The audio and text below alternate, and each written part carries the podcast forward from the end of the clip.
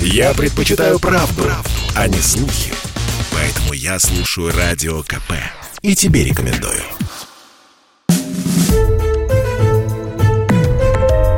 История за пределами учебников.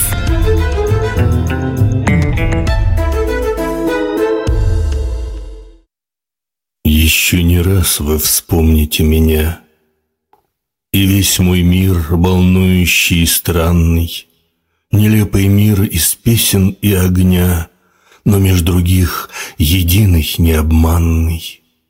Он мог стать вашим тоже, и не стал. Его вам было мало или много. Должно быть, плохо я стихи писал, И вас неправедно просил у Бога. Но каждый раз вы склонитесь без сил и скажете «Я вспоминать не смею, ведь мир иной меня обворожил простой и грубой прелестью своею».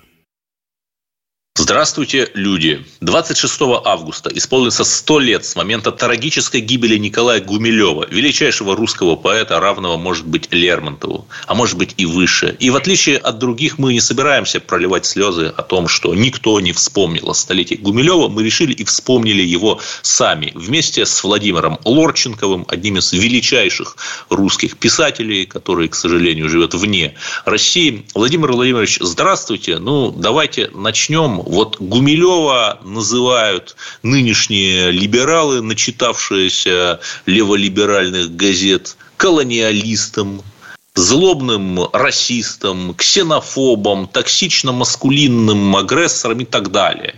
Вот это правда? Здравствуйте, Эдуард. Я, во-первых, хочу вас поблагодарить за то, что вы меня позвали побеседовать о выдающемся, безусловно, поэте Гумилеве. А, я благодарю вас за комплименты. В каком-то смысле моя с вами беседа – это возвращение к истокам. Я э, очень много лет работал в молдавском представительстве газеты «Комсомольская правда». Угу. Так что мы, можно сказать, с вами коллеги. И я писал, написал там э, первый свой роман о первом молдавском, а вообще первом Майдане в СНГ. Э, и так и получил э, хоры на выбывание. И так и получил премию «Дебют». Э, начал литературную карьеру. А, давайте поговорим о Гумилеве. Мне кажется, в вашем вопросе есть очень много вопросов, и я попробую на часть из них ответить. А, во-первых, что такое колониальное, так называемое колониальное творчество Гумилева? А, это, как говоря модным нынче языком, косплей. Русская культура и, соответственно, русская литература очень подражательна. У русских не было колониализма, и, соответственно, у них не было, ну, например, сентиментализма. А когда мы читаем э, «Бедную Лизу» Карамзина, то мы понимаем, что это немножко искусственное произведение, при всем том, что оно хорошее, оно не совсем русское. Некое подражание французам. А, это подражание, ну да, можно сказать и так. А, это ананас, который выращен в оранжерее там, под Архангельском, но он все равно ананас, это не совсем русский продукт уже потом следующие поколения, да, его внедряют, э, его высаживают на местную почву, и так сентиментализм становится русским а, литературным течением, и Потом русские, как гениальные ученики, они всегда превосходят своих учителей, они становятся лучшими в мире романистами. Так появляются э, Толстой, Тургенев, Обломов. Что касается Гумилева, то э, его колониализм, он искусственный, так же, как сентиментализм Карамзина. То есть э, человек вдохновился и написал серию стихотворений, так например, Лермонтов под... Э, есть же у Лермонтова серия э, стихотворений, где написано «из Гёте». И да, человек там буквально переводит, ну не то чтобы переводит, он по мотивам этого стихотворения сочиняет свое, похожее на него. Это и есть колониализм Гумилева. Второй вопрос, мне кажется, это уже ну, более серьезный, исторический, и не мне, наверное, на него отвечать занималась ли Россия колониализмом, ну, в той форме, которая дала миру колониальную литературу, английскую, французскую. Нет, конечно, а, мы можем сравнить. А, можем сравнить, например, Канаду. Вот я здесь живу. А, здесь, по-моему, до 80-х годов 20 века у индейцев не было права голоса. И до 80-х же годов, эм, или до 70-х, я точно не помню. Но у людей не было права голоса. Они были как русские в Эстонии. Люди не могли голосовать, а это коренное население Америки. А, и у них забирали детей в интернаты, а сейчас вот находят массовые могилы детей из интернатов. Родителям звали справку. Ваш ребенок, там, Джон Соломенное ухо, ну, все, он умер. Люди не знали, где похоронены их дети, ни, что случилось. Согласитесь, это резкий контраст с тем, что происходит в России, которой, что ни говори, уделяется большое внимание коренным народам Сибири, Севера. А, даже я бы сказал, что есть некоторый перегиб. Вот то, что я читал о русских, положении русских в Туве а, или там в других национальных республиках на Кавказе. Напротив, это они дискриминируемая а, часть населения. Так что русские не занимались никаким колониализмом в западной его форме. И, соответственно, Гумилев ничего такого не мог написать. Что касается от, от культуры отмена, о которой вы говорите, cancel, cancel culture – то она э, не срабатывает с русскими. Вот э, новые большевики сейчас пытаются. Это люди, э, которые проводят эту политику. Они мне очень напоминают активистов, большевиков, террористов начала 20 века. Та же истеричная манера отстаивать, там, не то что отстаивать, а навязывать свои взгляды. Ну вот они отменили Гумилева в, там, сто лет назад. Но и вот мы с вами сидим и беседуем о Гумилеве и о его стихах. Это не срабатывает с русскими, культура отмены не срабатывает. Русские даже мертвые, их очень трудно отменить. Ну и последнее, вы говорили, э, кажется, упоминали Киплинга. Если нет, то мы говорим э, колониальная литература, мы подразумеваем Киплинга. Да. А, ничего общего между Гумилевым и Киплингом нет, потому что Киплинг это был козел-провокатор, который сманил на бойню э, Первую мировую войну огромное количество молодых людей, включая своего, кажется, собственного сына, их там перемололи в фарш. А Гумилев – это честный человек, который сам пошел воевать и оставался верен своим принципам до самого конца. А, вот и все. Вот давайте как раз о Первой мировой войне поговорим, Великой войне, которая перемолола вот этот вот фин де старую Европу. Что меня поражает? Тут я заглядываю в справочку, которую я выписал себе перед нашим с вами интервью, что все эти русские писатели писали патриотические стихи. Но как только дошло до дела, то Блок пошел на войну только в 16 году, служил в Белоруссии, то есть в тылу. Маяковский, да, служил с 15 года, но в учебной автомобильной школе в Петрограде. Хлебников с 16 года служил в запасном пехотном полку в Царицыне. Есенин 16 года в Царскосельском санитарном поезде. То есть, все это страшно далеко от народа и от фронта. Ну, единственное исключение – это наш любимый Михаил Михайлович Зощенко. Но он все-таки тогда, в годы Первой мировой, еще не был таким известным литератором. И тут такой контраст со всей этой богемой Николай Степанович Гумилев. Почему? Ну, мне кажется, Эдвард, вы сами ответили на свой вопрос, когда вы произнесли слово «богема».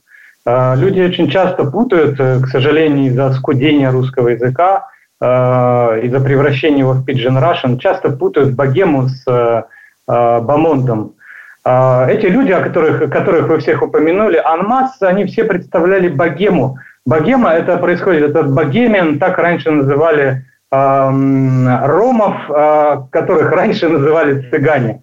А, то есть люди, которые путешествуют, э, занимаются каким-то в силу экономических причин, конечно, а, там, мелким криминалом, ведут э, непутевый образ жизни. Богема 19 века там, и начало 20-го Франции – это вот люди, которые лежат под заборами, пьют, э, нюхают морфий. Это все богема. А Бамонд – это высший свет. Э, так вот, э, Гумилев, он принадлежал к Бамонду. Ну, во-первых, как, как дворянин, потому что он по матери там происходил из Львовых, пусть не титулованное, но дворянство, довольно древний род. А во-вторых, по, своим, э, по своей стати, по манере поведения, это типичный рыцарь, то есть человек, который сражается, получает за это коня, оружие и добивается герба какой-то деревни. Это аристократ. А разница между аристократом и богемой, мне кажется, совершенно очевидна. И упрекать того же Есенина или Маяковского или Блока за их богемное поведение я не могу. Они именно и вели себя как богема. Они э, делали то, что им положено. Пили спирт, лежали под забором. Э, у них не было там никаких убеждений. Они э, могли сказать и сделать все, что угодно.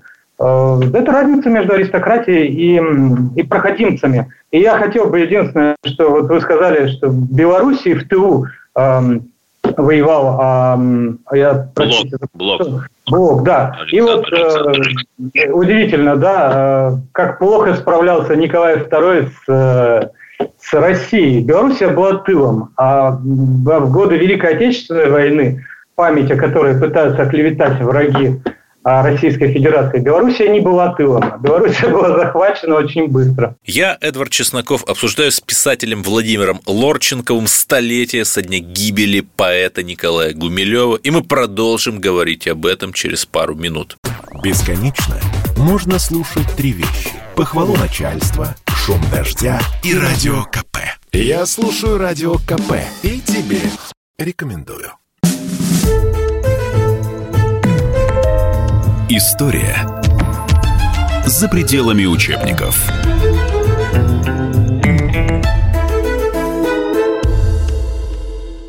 Сегодня ты придешь ко мне, Сегодня я пойму, Зачем так странно при луне остаться одному?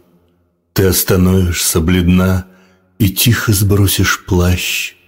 Не так ли полная луна встает из темных чащ? И околдованный луной, окованный тобой, Я буду счастлив тишиной и мраком и судьбой. Как зверь безрадостных лесов, почуявший весну, Внимает шороху шагов и смотрит на луну, И тихо крадется во враг будить ночные сны, И согласует легкий шаг с движением луны. Как он и я хочу молчать, тоскуя и любя, с тревогой древнюю встречать мою луну, тебя. Проходит миг, ты не со мной, и снова день и мрак, но обожженная луной душа хранит твой знак, соединяющий тела, их разлучает вновь, но как луна всегда светла полночная любовь. Эфир продолжается. Я, Эдвард Чесноков, обсуждаю с русским писателем Владимиром Лорченковым столетнюю годовщину трагической гибели Николая Гумилева, которая, напомню, имела место 26 августа 1921 года. Поговорим о революции. После 17 года Гумилев мог остаться, собственно, потому что он и был во Франции на тот момент. Но в апреле 18 года, когда уже было понятно, что собой представляют господа большевики, он вернулся. Вернулся в Россию, по сути, на верную смерть. Почему вернулся? И следующий вопрос, а как ему удалось продержаться вот там целых три года? Мне кажется, его подвела логика и смелость. Э, я не думаю, что он шел на верную смерть. Я не думаю, что он э, искал каких-то э, искал мученичество, чтобы продемонстрировать свои убеждения и принципы. Он поступил как хладнокровных, очень смелый военный человек, как офицер, который решил сделать ставку, эта ставка не сработала. Гумилев же говорил всем, кто его отговаривал туда поехать, и удивлялся тому, что он вернется – что вот большевики, наоборот, могут э, из-за смелости, из-за вот этого удивления, куражу э, просто пощадить и оставить в покое. Это, мне кажется, был расчет. Расчет не сработал. Почему? Потому что не работала логика, не работала антилогика, когда вы пытаетесь на противопоставлении там чего-то получить. А, никто не понимал, что происходит, а происходило полное тотальное уничтожение образованного русского класса. Поэтому Гумилев мог быть за большевиков, Гумилев мог быть против. Ведь всех этих э, людей богемных, о которых вы говорите, о которых вы упоминали, которые поддержали советскую власть, их же тоже уничтожили. А, поэтому убили бы всех, его просто убили по национальному признаку, поэтому никаких шансов выжить у него не было. Люди, которые, ну и э, Почему? А, потому что у него, как у русского, не было доступа там, к определенной информации. Была такая информация у Бабеля, э, прекрасного писателя, которого я как писателя очень уважаю, как человека презираю. А, ведь если вы помните, а, он отправил свою семью в, во Францию и в Бельгию. Две семьи у него было. Одна была во Франции, другая в Бельгии. Им там было тяжело, он их навещал, но никогда, никогда он их не не пытался вывести обратно, хотя Бабель в СССР катался как сыр в масле. Почему? Человек понимал, что происходит. Будут убивать. А, ну, и, кстати, я, я его за это уважаю. Я пишу э, очень часто эссе о русской литературе. Вот недавно закончил сравнительное жизнеописание Шапорина и Кирсновки. Да, как Плутар. Писал про случай э, в той главе, которая касается э, отношений русских мужчин и русских женщин. Я э, пишу о том, как поступил Шапорин с Шапориной которая там загибалась от нищеты в Париже с двумя детьми больными. И вот он приехал, ее вывез, вывез обратно в Советскую Россию, где и бросил. Я не буду говорить о том, как это некрасиво с мужской точки зрения. А это просто было глупо, потому что ну, человек привез э, жену и детей на, на, на верную смерть или на просто муки. Опять же, почему? Потому что, может, ну, во-первых, он был дурак, а во-вторых, э, во-вторых, у него не было доступа к этой информации. Ну и трудно винить э, Гумилева за то, что у него не было доступа к информации о том, а, а, что будут делать с Россией. Это не его уровень. Да, но здесь возникает еще один вопрос, что он мог там просто тихо сидеть, там, заниматься переводами, чем многие занимались. Но вместо этого он выступал, возглавил Петроградскую организацию того, что мы бы сейчас сказали, там, Союз писателей, противопоставляясь большевизму. Читал матросам стихи про императрицу, говорил, что он монархист. То есть, очевиднейшим образом совершал такие самоубийственные поступки, которые, возможно, приблизили его конец. Вот зачем? Я не думаю, что они приблизили его конец. Я думаю, что это была рассчитанная политика, это была ставка, это была фронта, которая тем легче ему давалась, что соответствовало его внутренним убеждениям. Я вот тоже иногда периодически такой фронтой занимаюсь. А, его бы убили в любом случае, если бы он читал стихи матросам про Ленина, если бы он возглавил какой-нибудь совет с требованием расстреливать русских писателей. Все равно конец его был бы неизбежен. А, продержался он три года случайно, э, ну вот как вот человек попал в мясорубку, э, вот его затянуло винт там попозже. Э, вот и все. Хорошо, и к тому 18 году относятся некоторые его лучшие стихи, например, знаменитый «Верлибр мои читатели», вот это вот «Человек в толпе народа, застреливший императорского посла» там и так далее. А вот почему, э, в общем-то, он, по сути, легитимизировал Верлибр, потому что до того, ну, там у Блока была пара опытов, там даже у Пушкина, но как-то вот не шел Верлибр на русскую почву. И при этом – Многие поэты сейчас пишут какую-то совершенную чушь. Ты им говоришь, это что? Они говорят, помилуйте, но это верлибр. Вот почему у Гумилева верлибр получается, а вот у нынешних многих поэтов нет? Ну, у меня два ответа на этот вопрос. Первый, самый очевидный, Гумилев был русской держимордой, а, колонизатором, и он отобрал 100 тысяч народов Российской Федерации – а, все, включая талант. Вот ему не досталось. А есть второй, э, давайте я прочитаю стихотворение одно и на его примере попробую объяснить. Да, да. Я слышал из сада, как женщина пела, но я смотрел на луну. И я никогда о певице не думал, луну в облаках полюбив. Но вовсе не вовсе чужой я прекрасной богине. Ответный я чувствую взгляд. Ни ветви дерев, ни летучие мыши не скроют меня от него во взоры поэтов, забывших про женщин, отрадно смотреться в луне, как э, в полный блеска чешуи драконов священных поэтов морей. А, это звучит как стихотворение, как поэзия, это выглядит как поэзия, это и есть поэзия, но если вы заметили, там нет рифмы. Это и есть вот верлибр. Эм, сам по себе верлибр Сейчас его модно уничижать, потому что одно время его искусственно насаждали. Вот так, так же, как модно презирать, ненавидеть 90-е годы, а, во время которых этот верлибр тщательно и пытались привить. А, мне кажется, это несправедливо. Верлибр – это всего лишь средство, прием. А, и когда вы используете его как средство или прием, то у вас все может получиться у вас может получиться настоящая поэзия. Ну, я, например, тоже иногда пишу верлибры как прозаик и стихотворения. То есть э, сам по себе верлибр неплохо, не хорош, это как оружие. А, Владимир Владимирович, секунду, а тот верлибр, который вы прочитали, он чьего авторства? А, Гумилева. А. Гумилев. Ну, это Гумилев.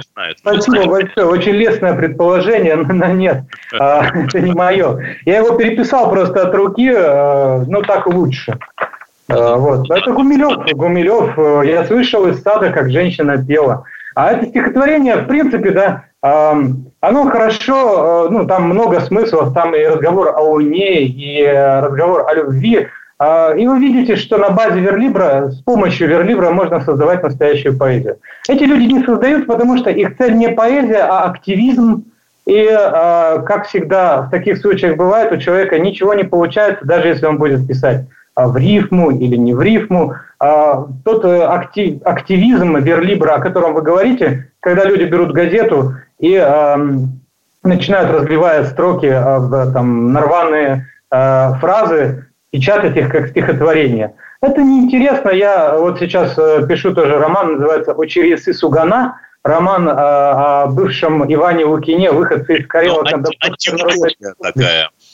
Да, и это сатира, сатира, которая как бы и объясняет жителям России, которые могут увлечься регионалистскими, сепаратистскими идеями, что с ними будет, когда, и не дай бог, если Россия развалится там на десятки независимых Карело-Кандапожий, Туф и прочих э, псевдогосударств. И в одной из глав я иронизирую, потому что я сатирик, над подобной поэзией, э, стихотворения. Я просто взял э, все заголовки за тот текущий день, когда я писал э, эту главу э, изданий э, Вандерсдин, Вилаж, Медуза, и разбил их. И да, и вот так вот э, и представил это в виде стихотворения. Это выглядит как актуальная, в кавычках, поэзия. Это не поэзия, и она не актуальна.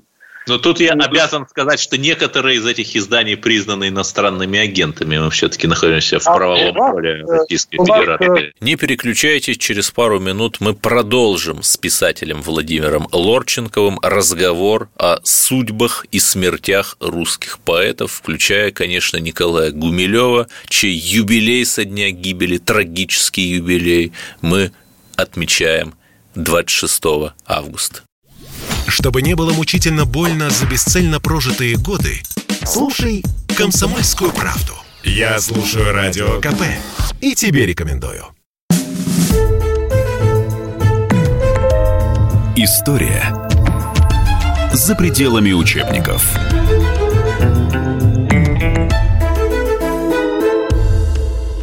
Я, Эдвард Чесноков, продолжаю разговор с русским писателем Владимиром Лорченковым, и говорим мы про Николая Гумилева, величайшего русского творца, который был убит сто лет назад, 26 августа 1921 года. Вот вы не, гу, не Гумилевовед, я, в общем, тоже, но мы можем порассуждать о загадках его смерти. Э, в том числе даже ходили слухи, что он выжил. Ну, конечно, слухи очень наивные. Как знаете, русские же часто говорят, что вот царь не настоящий, а настоящий-то царь чудом спасся и вот где-то ходит между нами, но тело действительно не нашли. Взяли его в августе в начале, э, очень быстро, ну, можно сказать, осудили, хотя и медленнее, чем это бы было в 1937 году. И, в общем, есть несколько версий. Первое, что Гумилев действительно состоял в неком антибольшевистском заговоре, так называемом Таганцевском заговоре в 1921 году. Второе, что он в заговоре не состоял, но знал и не донес. И тем самым наши левые друзья говорят, что вот якобы ну, время было такое, по тогдашним законам расстреляли его легитимно. Вот тут что можно сказать? Ну, э, я предпочитаю употреблять слово «существительная казнь», как и в случае с э, семьей императора Николая II. Это, это казнь. Э, как я уже говорил, моя точка зрения состоит в том, что Гумилев был бы убит в любом случае как представители русского образованного слоя. А такая была задача у людей, которые захватили Россию, Российскую империю, оккупировали ее и начали свою работу по уничтожению этой страны, которая длится по сей день, по 2021 год. Но а начинают всегда с уничтожения людей, мужчин, самых активных, образованных, э, молодых, ну, среднего возраста. Вот нас бы с вами, например, расстреляли бы, э, казнили бы вот в то время. Поэтому я не знаю, я сейчас скажу какую-то страшную для русского человека фразу, всем очень трудно ее произнести. Я не знаю, был он в организации монархической или не был, состоял он в ней или нет, предлагали ли ему или нет. Это совершенно не важно. Его бы все равно убили. Очевидно, что у него были монархические взгляды. Если ему предложили, то, если возможно ему предложили, то, возможно, он состоял в, больш... в конечном счете это не имеет значения, потому что его бы все равно убили просто за то, что он русский. А, какие у него были шансы выжить? А, самые минимальные, может быть, из-за того, чтобы его пожалели как, э, как поэта, который может пригодиться. Ну, вот как все представители этой самой богемы, а, как Маяковский, Есенин, которых все равно в конечном счете всех убили. Так или иначе, их же убили. А, пусть и не руками там, чекистов. Поэтому конец э, Гумилева был очевиден. Но его не пожалели, а не пожалели почему? Потому что не свое, не жалко. Э, вот как а Голковский, выдающийся писатель, он написал тоже серию «Русский писатель». Написал серию эссе русской литературе, у него есть блестящее эссе о Пушкине. Он очень точно, как мне кажется, объяснил какие-то вещи, которые объясняют нам и Гумилева. А он говорил, э, сказал, что вот Пушкин обожал дуэли, все, он был таким забиякой. Но на самом-то деле он э, настоящих дуэлей, серьезных, у него было не так много. Русские жалели Пушкина. Русские очень сильно жалели, даже самая необразованная скотина, я не говорю, что русские это какие-то ангелы, но все равно это народ с каким-то культурным кодом привитым, а даже самая тупая скотина понимала, что это что-то выдающееся Пушкин, поэтому его не нужно убивать. Вот я а просто, можно сразу, сразу вам вдогонку скажу, что есть такая конспирологическая теория, которая мне безумно нравится, что Мартынов, собственно, тот человек, который убил Лермонтова, он на самом деле там стрелял по касательной, пуля должна была там легонько чиркнуть ему в бок, но поскольку там у Лермонтова был некий кулон, который он носил, то пуля срикошетила и вот как раз попала и нанесла смертельно. Интересная версия, очень интересная версия, я вкратце коснусь и Лермонтова тоже, но э, возвращаясь к Пушкину, его жалели, пока не объявился Дантес, который не был грубой скотиной, был образованным человеком, но был и даже родственником Пушкина в каком-то смысле. Но он был французом, ему было наплевать. И он просто раздавил Пушкина, как давят колорадского жука, колорадо. А, взял да и раздавил. Вот и все. А то же самое случилось с Гумилевым. Его также раздавили. Ну да, вот стишки пишет. Ну не свое не жалко. Что касается Лермонтова, то я думаю, что человек шел на верную смерть. Я написал эссе о Лермонтове тоже. Он нанес оскорбление за которое следовало а, действительно стрелять, следовало убивать, сам выстрела не сделал, а, после чего поднял, поднял руку, подставил бок, а, стрелю. Там у них была дуэль, по-моему, с самого короткого, с самой наименьшей дистанции. То есть это верная смерть. Ты должен или стрелять, или умирать. Мне кажется, Лермонтов совершил осознанно свой выбор, не знаю в силу каких причин. Ну, а Гумилева убили просто потому, что его было не жалко. Вот так. Не свое, да. не если все-таки вернуться к чему-то хорошему, у Гумилева есть чудесный, кстати, неоконченный цикл учебник географии в стихах. И вот мне так кажется, что лучшие его стихи, они как раз географические. Там про Стокгольм, про Бейрут, там нищий старик, конечно, тот самый, что умер в Бейруте год назад. Африканские стихи, безусловно. И вот действительно ли можно объять географию в стихах? И я думаю, что даже там, если бы случилось чудо, и он э, выжил, то этот учебник географии в стихах был бы не закончен, он бы бесконечно продолжался. Ну, я думаю, что в глобальном смысле можно ли выразить мир в стихах? Я сейчас скажу какую-то горькую, наверное, вещь для поэтов, да и для прозаиков тоже. Нет, нельзя. А, потому что проза и поэзия – это два разделенных две разделенные половинки одного некогда существа, как по Платону, которые мучаются из-за того, что не могут быть вместе, составлять а, идеальное а, единое целое. А, мне кажется, таким единым целым и проза и поэзия были в эпоху Гомера, когда не было никакой разницы между прозой или поэзией. И поэтому вы могли вполне писать стихи прозой, вот как в стихотворении «Я слышал из сада, как женщина пела». Можно представить себе Гомера, который рассказывает о том, что зашел в сад и увидел эту женщину. А, это может быть в рифму, не в рифму, неважно. Не было никакой разницы между прозой и поэзией. А, и это горько мне, как э, прозаику.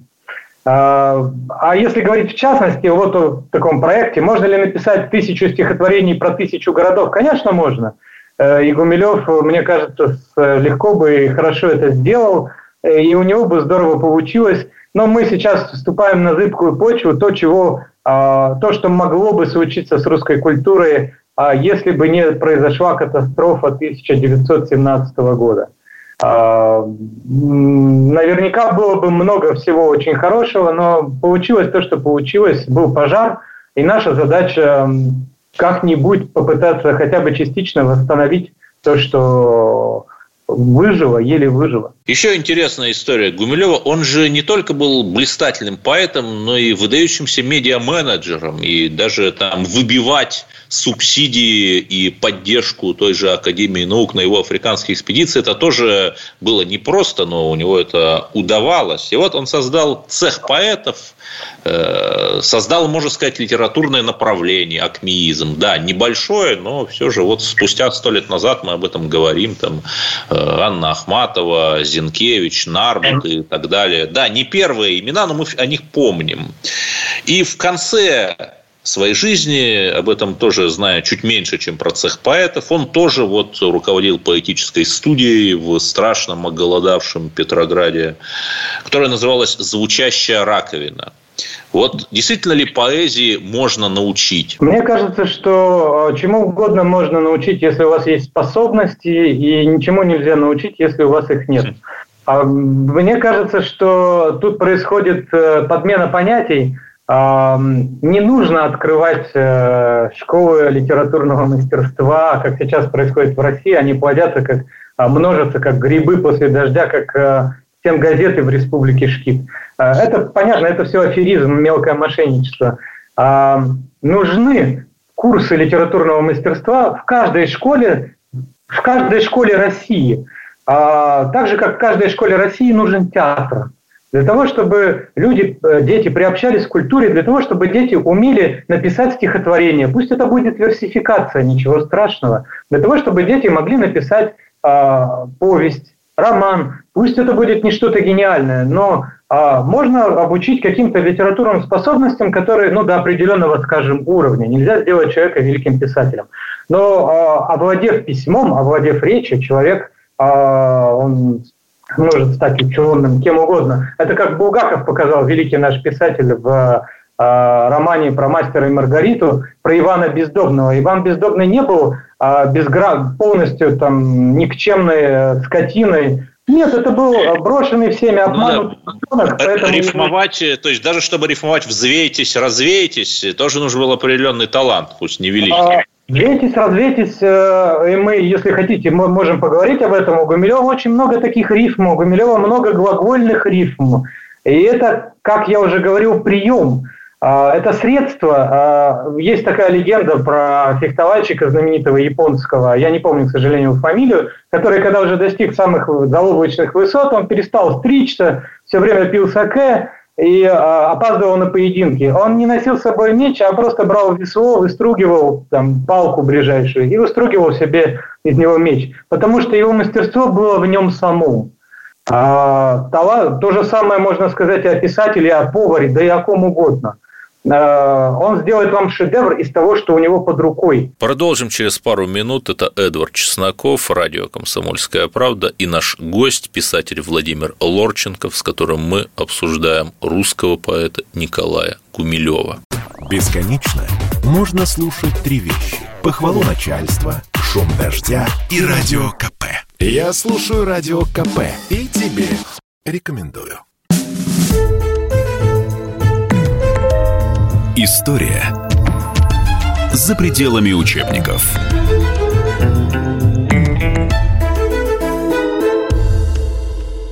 Да, я знаю, я вам не пара. Я пришел из другой страны, и мне нравится не гитара, а дикарский напев зурны. Не по залам и по салонам, темным платьям и пиджакам Я читаю стихи драконам, водопадам и облакам. Я люблю, как араб в пустыне припадает к воде и пьет, А не рыцарем на картине, что на звезды смотрит и ждет. И умру я не на постели, при нотариусе и враче, А в какой-нибудь дикой щели, утонувшей в густом плюще, Чтоб войти не во всем открытый протестантский прибранный рай, а туда, где разбойники мытарь и блудница крикнут Вставай! Эфир продолжается. Я, Эдвард Чесноков, обсуждаю с русским писателем Владимиром Лорченковым столетнюю годовщину трагической гибели Николая Гумилева, которая, напомню, имела место 26 августа 1921 года. Нынешняя интеллигенция, я не знаю, как ее назвать, там, российская, советская, она от Гумилева как-то отличается не в лучшую сторону. То есть, куда ни плюнь, я даже там не называю имена, чтобы там кто-то не подумал, что вот я специально этих людей прижучить хочу. Да нет, да, примерно там плюс-минус всех. Э, ну, совсем изредка вот эта их русофобия присыпана какими-то вот левопатриотическими лозунгами там за великого Ленина. Вот кто в этом виноват и что делать? И может как-то можно перекинуть мостик Гумилеву отсюда? Да, конечно, так и обязательно Гумилеву перекинуть. Э, я начну с самого простого, очевидного, на мой взгляд, объяснения. Я люблю античную литературу, я разделяю мнение древних э, греков, что человек уродливый внешне, уродлив и внутри. А, все эти люди, они уродливы внешне, а Гумилев был очень привлекательным мужчиной. Или вот я, посмотрите на меня, на мои шикарные усы, или на моего галактического медведя Аркадия. Такие красавцы не могут быть уродливы в душе. А взгляните на вот всех этих людей. А, ну, кстати, я не понимаю, почему вы боитесь называть фамилии. Мне это кажется странным. А, мне кажется, с этого нужно начинать любой разговор, потому что как с биографией человека, который садится с вами беседовать. Вы должны знать, кто перед вами – Потому что если человек, а, ваш собеседник, говорит, что нужно понизить возраст согласия для вступления в сексуальную связь до 14 лет или там до 13, а, это просто какой-то человек, это одно. А если это человек, который четыре раза был судим за а, связи с несовершеннолетними, это совсем другое, не так ли? Я так понимаю, вы подразумеваете людей вроде Быкова, да, Дмитрия да. Но я не понимаю, почему все говорят о какой-то оппозиции. Это чиновник, это литературный чиновник Российской Федерации уровня, ну, не меньше министра культуры какой-нибудь Московской области. А, ему предоставляют бесплатные залы для выступлений, ему осуществляют э, а, активную поддержку а, Министерства там, культуры, образования. Он во всех медиа, ему стало плохо, за ним прислали самолет от правительства там, какой-то области. Это человек встроенный в систему власти, он не, не оппозиционер. Это вы оппозиционер или я, допустим, был бы, если бы был гражданином Российской Федерации. Оппозиционером был покойный Константин Крылов, прекрасный писатель, чей сад, сайт заблокировала министер... Эм, Роском... Роскомнадзор. Кто этим занимается, да. За, за какие-то за какие рассказы. Нет, он его заблокировали за комментарии, именно не за его текст, а за комментарий, который там кто-то написал. Совершенно не важно, за что его заблокировали. Его заблокировали за то, за что убили Гумилева, потому что у него не национальность, русский. А, вот и все, пожалуйста. Кто там еще? Вот э, есть там человек, которого назначили быть главным кинокритиком. А, забыл, Антон у него мать из песенки про, про Антон, Да, Антон Долин. Долин, Долин, не знаю, как правильно произносить, неважно. Человек э, ничего не смыслит в кино вообще. А, ну, опять же, вот вы, вы недавно, кажется, публиковали, что он получил кучу грантов от э, то ли Министерства культуры, то ли еще кого-то. Нет, а я публиковал о том, что его э, юридическое лицо выиграло госзакупки не на очень большую сумму, там на 270 тысяч рублей. Но это на, это на 270 тысяч рублей больше, чем, например, для, для Лорченкова, там, условно вот, говоря. Да, мы с Аркадием, я хочу пожаловаться, мы в этом году не выиграли ни рубля у Министерства, никакого гранта, ни на, ни на какую книгу у Министерства культуры Российской Федерации. А пишем мы по-русски, и в этом году я написал роман, написал 10 а, эссе для сборника русской литературы, там 60 текстов.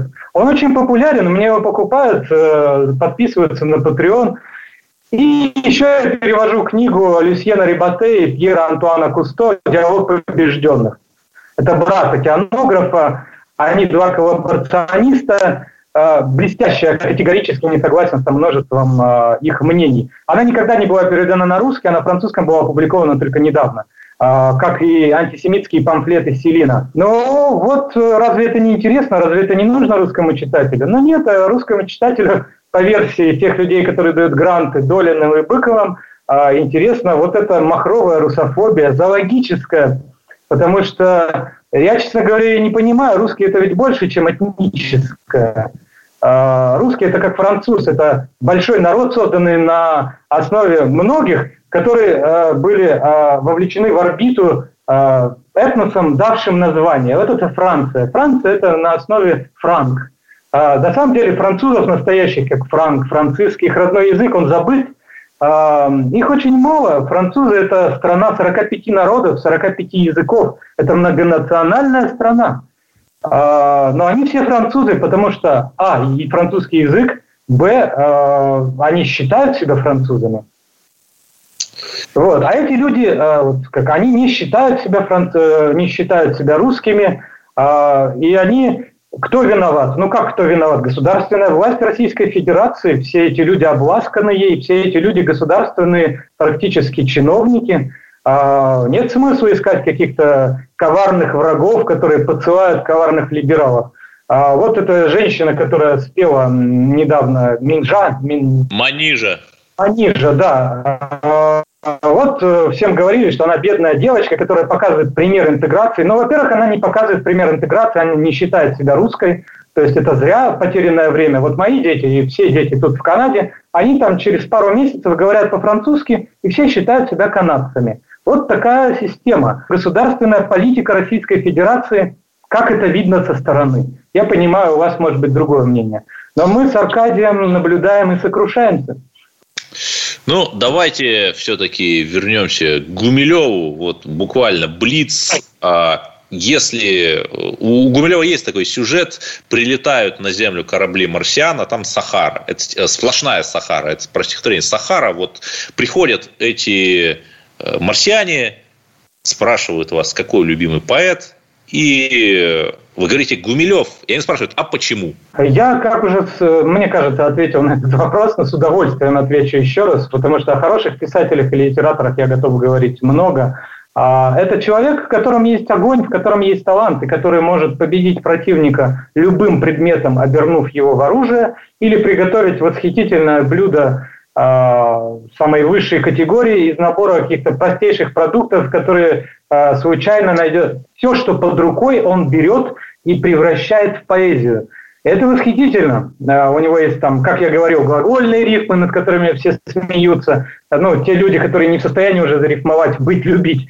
А, у него есть и верлибры. Неважно что, это глаз а, поэта. Ну вот э, я смею надеяться, что у меня глаз прозаика, сатирика. Вот э, что бы я ни видел, а, как Вольтер, например, я не сравниваю дарование. Я вижу это в сатирическом а, свете, осмысляю. В сатирическом виде преподношу реальность, как она мне видится. Этот человек, Гумилев, он превращал все в поэзию. В этом его значение. Вы сказали величайший. Мне это кажется ну, бессмысленным, потому что все русские поэты величайшие. Гумилев, Пушкин, Лермонтов, э, тот же Блок, да и Есенин. Они все восхитительные. Ну как среди них выбрать лучшего? Ну вот если какую-то черту э, попытаться найти у Гумилева, это э, превращение. Он не следует э, логике, он не следует структуре, он не следует диктату э, поэзии. Он следует, э, он первичен. Он та линза, попадая в которую свет превращается в огонь поэзии. Простите за такую банальную, высокопарную, пафосную, может быть, метафору. Но это так. Спасибо. С нами был тоже хороший, а может быть даже выдающийся писатель и поэт Владимир Владимирович Лорченков из Канады вместе со своим галахическим медведем Аркадием. А мы что можем сказать? Светлой памяти Николая Степановича Гумилеву. Мы его помним. И, значит, все будет хорошо. До свидания. Лето было слишком знойно. Солнце жгло с небесной кручи, Тяжело и беспокойно, Словно львы бродили тучи. В это лето пробегало в мыслях, В воздухе, в природе Золотое покрывало из гротесок и пародий. Точно кто-то нам знакомый Уходил к пределам рая, А за ним спешили гномы, И кружилась пыль седая. И с тяжелою печалью Наклонились к бессилию мы, Обманутые далью И захваченные пылью.